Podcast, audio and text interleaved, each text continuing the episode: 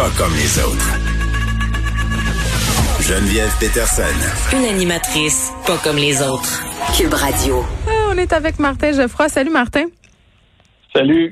Bon, écoute, euh, continuons euh, notre discussion qu'on a chaque vendredi euh, sur les, les dérives religieuses, les nouveaux mouvements religieux, les nouvelles sectes. Et là, bon, on s'est parlé beaucoup de prophéties ces derniers temps, notamment par rapport à Quenon, qui annonçait le grand remplacement, le grand blackout dans les prochains, dans les prochaines semaines, et particulièrement le jour de l'investiture où on devait prendre le pouvoir, coup d'État, blackout évidemment, ça arrive pas. Puis ce qu'on disait ensemble tous les deux, c'est que euh, Quenon, c'est pas le seul groupe à avoir une espèce d'imaginaire prophétique euh, de fin du monde. Là. Mais aujourd'hui, on va se poser la question qu'est-ce qui se passe quand une prophétie complotiste ne se réalise pas? Eh bien, on va euh, revenir en arrière, Geneviève, c'est mon petit côté prof, tu sais que j'aime bien cultiver. Euh, on va revenir dans les années 50, raconter une histoire euh, extraordinaire, qui, une recherche extraordinaire qui a été faite, un classique en psychosociologie de Leon Festinger sur une secte qui était à Chicago. Et c'était des gens dans ce secte-là qui pensaient qu'il y, y, aurait un gros cataclysme en, en 1954 dans un endroit très précis et que eux, au moment du cataclysme, ils seraient sauvés par les extraterrestres, Geneviève. C'est ça qu'ils pensaient, ces gens-là, dans cette secte-là. C'est les ancêtres des Raéliens ou quoi? C'est des ancêtres des Raéliens, oui, effectivement. C'est ce qu'on appelle dans le, jargon des soukoupistes, des gens qui croient aux soucoupes volantes. Et donc, ils se, rendent ils se rendent sur le lieu en 1954 pour attendre la fin du monde, puis attendre que les extraterrestres viennent les chercher. Il arrive rien, Geneviève. Ils ont entendu Godot.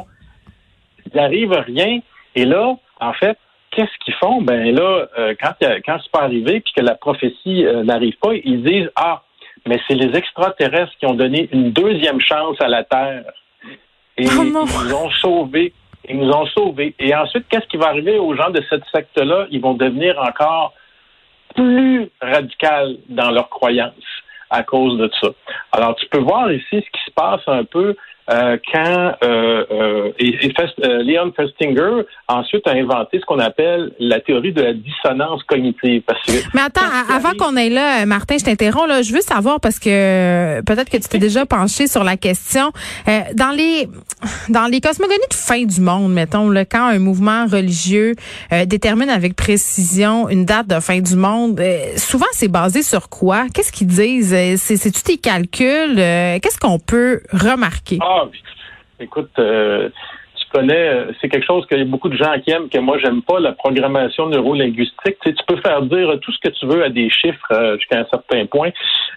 évidemment, les gens qui connaissent bien les statistiques savent que euh, c'est pas acceptable d'un point de vue scientifique, mais ils font toutes sortes de calculs, effectivement, et quand ça n'arrive pas à une certaine date, ben, ils vont reporter euh, la prophétie à une autre date. Euh, les témoins de Jéhovah ont prédit plusieurs fois euh, la, fin du monde et mm-hmm. ils l'ont reporté, ils l'ont reporté deux ou trois fois dans l'histoire. Oui, puis mais le mouvement Quenon aussi, parce que là, puis je sais pas là, où est-ce qu'on est rendu par rapport à tout ça, mais il est supposé d'arriver quelque chose de gros là, au milieu du mois de mars. Ils ont, repoussé, ils ont pas spawné, comme on dit en bon québécois. Et là, ce qui, arrive avec les croyants de QAnon, c'est en fait qui arrive avec tous les gens qui sont dans des sectes et qui a une prophétie qui se réalise pas, il y a, il y a trois ou quatre réactions possibles. Il y a des gens qui débarquent carrément, qui disent bah ben là, je me suis fait rouler, toute ma famille va me niaiser. Mm-hmm. Mais ça, c'est pas la c'est pas la majorité. Il y a surtout ceux qui sont très déterminés, qui vont se radicaliser deux fois plus. Et pour pouvoir se radicaliser deux fois plus, il va falloir qu'ils inventent des choses encore plus extraordinaires. Et puis, vous allez dire comment on peut croire à des choses de plus en plus folles? Euh, ben, c'est en se radicalisant justement, en se mettant seulement avec des gens qui vont pas trop nous remettre en question, hein, et ainsi de suite. Ensuite, vous allez les désillusionner. C'est ceux qui vont continuer d'attendre et à, espérer, ou dans le jargon américain, ils vont continuer à prier d'une certaine manière. Et vous avez les sans-espoir, c'est-à-dire les gens qui vraiment sont comme c'est comme euh, les, les sans espoir, c'est ceux qui ont eu comme un rush de dopamine là quand l'événement est supposé arriver, puis l'événement n'est pas arrivé. Puis là, euh, ils se retrouvent comme euh, je sais pas, tu sais, comme quelqu'un qui va pour euh, qui comment je pourrais dire, qui va qui est en manque de drogue, là, tu sais, puis qui, qui, qui, a des sueurs froides, puis qui pleure, tu sais. Ils sont comme en cold turkey, là. C'est ça, on a vu des madames sur Internet, des croyantes de QAnon, le pleurer à chaudes larmes leur vie, là, tu sais, étant dans un état de détresse totale parce que c'était pas arrivé ce qui devait arriver, puis là, euh, ils savent plus quoi faire. Et, et euh, ce qu'il faut dire, c'est que derrière tout ça, euh, il y a toujours ce qui se profile à l'horizon, une espèce de forme d'autoritarisme. Puis c'est ça le danger.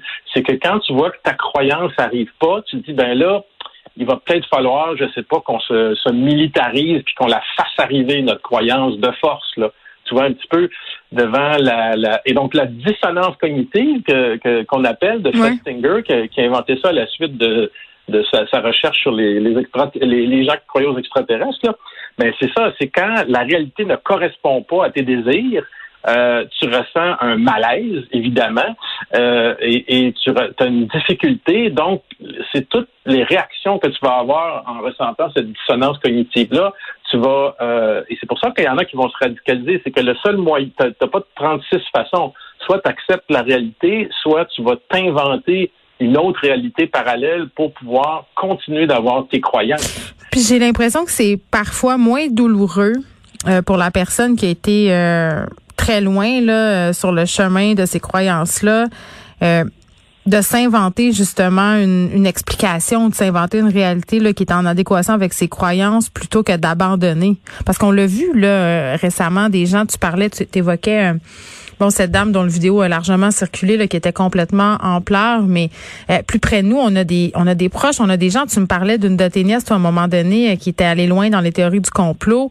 Euh, je pense qu'il y a plusieurs familles qui ont vu une brèche pour essayer justement de réchapper ces gens-là, pour essayer de de dire ben écoutons je peux me servir de ce qui s'est passé ou plutôt de ce qui s'est pas passé là, pour ouvrir une brèche pour essayer de leur parler de leur faire entendre raison. Euh, mais dans la vaste majorité des cas ouais. Geneviève il faut surtout pas faire ça. C'est ah non? Si on n'est pas un professionnel si on n'est pas un professionnel en psychologie euh, ou un thérapeute sauter dans la brèche pour essayer de faire entendre raison. Ils n'entendront pas raison, Geneviève. Mais euh, tu comprends que c'est tentant pour bien du monde d'appeler leur beau-frère pour dire T'as vu, hein, t'as vu? Oui, mais c'est comme c'est tentant euh, de, de, de, de, un, alcoolique qui dit aide-moi à me sortir de l'alcoolisme, à vouloir l'aider. Mais tu ne l'aideras jamais parce que la seule personne qui va pouvoir le sortir de l'alcoolisme, et c'est la même chose pour les théories du complot, c'est la personne elle-même dans une démarche personnel, OK? Ce qu'on peut faire, c'est qu'on peut l'accompagner dans cette démarche-là. Hmm. Mais si on essaie de provoquer cette démarche-là, ça ne fonctionnera pas. Donc, c'est quoi les... Vas-y. C'est pas quoi? Ben, j'allais te demander, c'est quoi les réactions possibles par rapport euh, quand ces personnes-là, quand justement arrive cette espèce de dissonance cognitive-là? Ben, la réaction possible, c'est ça, c'est que ce qu'on peut espérer, c'est que la personne, sur le coup, elle peut se radicaliser effectivement. Euh, et euh, ça peut être pire, mais ça peut être mieux aussi. Elle va peut-être aussi graduellement se détacher de ces mm. choses-là, mais ça, elle va pas le faire tout d'un coup. Et tout ça dépend aussi, comme tu disais tout à l'heure, du degré d'investissement de la personne dans l'affaire. C'est sûr que plus ça fait longtemps qu'on est dans le mouvement, plus on est investi dans ces croyances-là, plus ça va être difficile de lâcher prise parce que ça serait l'équivalent de dire ben ça fait dix ans que je niaise là, tu sais. Donc ça c'est pas facile d'avouer ça là, tu sais n'importe qui là, Geneviève, tu sais qui Mais c'est humiliant. Hein? C'est humiliant. Ben, c'est ça. N'importe qui qui, découvre après dix ans là, qu'il a, perdu son temps toute, toute, sa vie, ben, je veux dire, euh, c'est très, très, très difficile, tu sais. Euh, alors, c'est pas en disant à cette personne-là, ben, t'as vu, mais t'as vu, hein, j'ai raison, c'est pas arrivé ça, ça va juste la braquer, puis elle va se refermer la personne. Tu vas pas l'aider. C'est un long, long processus. Moi, je peux te le dire parce que j'ai rencontré euh, dans, dans mes recherches et mon parcours des gens qui, en fait, qui, sont venus à ma rencontre à un moment donné, puis qui disaient, il y a six mois, euh, j'étais euh, j'étais dans la meute, par exemple, puis là, je suis sorti de la meute, puis je suis dans un processus. Est-ce que vous pouvez m'accompagner? Ça, c'est positif. Ça, ça peut se faire. Parce que la demande vient de la personne parce que la demande de personne, c'est pas moi qui l'ai provoqué. Si moi j'essaie de provoquer ça, je vais me péter la gueule, OK, royalement. Et même il y a des gens qui viennent vers nous. Euh, j'ai des gens moi qui sont venus vers moi que, que, j'ai accompagné pendant un certain temps, puis à un moment donné, j'ai dû arrêter de les accompagner parce qu'ils étaient en train de rechuter dans leur pattern euh, d'extrémisme. Et donc, à ce moment-là, je pouvais plus les aider. Je ne peux pas, moi, aider des gens qui sont dans le pattern d'extrémisme, ils sont hors de mon atteinte. Tu comprends? Je peux aider des gens qui sont en train d'en sortir ou qui sont jusqu'à un certain point en train d'y entrer, mais qui sont qui n'ont pas mis le pied dedans complètement dedans. Mais sortir quelqu'un de l'extrémisme, quel qu'il soit, là, extrême gauche, extrême droite, extrémiste religieux, euh, euh, d'une pensée qu'on va appeler sectaire, là, refermée sur elle-même, euh, c'est très, très, très difficile. Et, et, même les professionnels, Geneviève, s'y cassent les dents. Alors, si mm. euh, monsieur, madame, tout le monde, et si en plus c'est quelqu'un de votre famille, Geneviève, il y a des émotions personnelles encore là-dedans. OK, qui sont, puis, puis je veux dire, qui, qui viennent comme défaire l'affaire, tu sais. Puis ouais. je, je, je, le dis en toute humilité parce que j'ai essayé avec un membre de ma famille ouais il y, a, il y a quelques mois et je ne, je ne parle plus à ce membre de ma famille. Oui, tu nous en parlais. Ne, ne, veut plus me parler parce que euh, quand j'ai donné quelques faits, euh, il y a eu une grosse, grosse dissonance cognitive et puis euh, toutes les émotions sont ressorties. Et puis là, ben, une fois que les, émotions sortent puis qu'on a une relation personnelle avec quelqu'un, c'est impossible. et, et, franchement, je m'en suis voulu à mort. Et mais comme tu dis, c'est pas facile quand on regarde quelqu'un qui est un proche tomber là-dedans.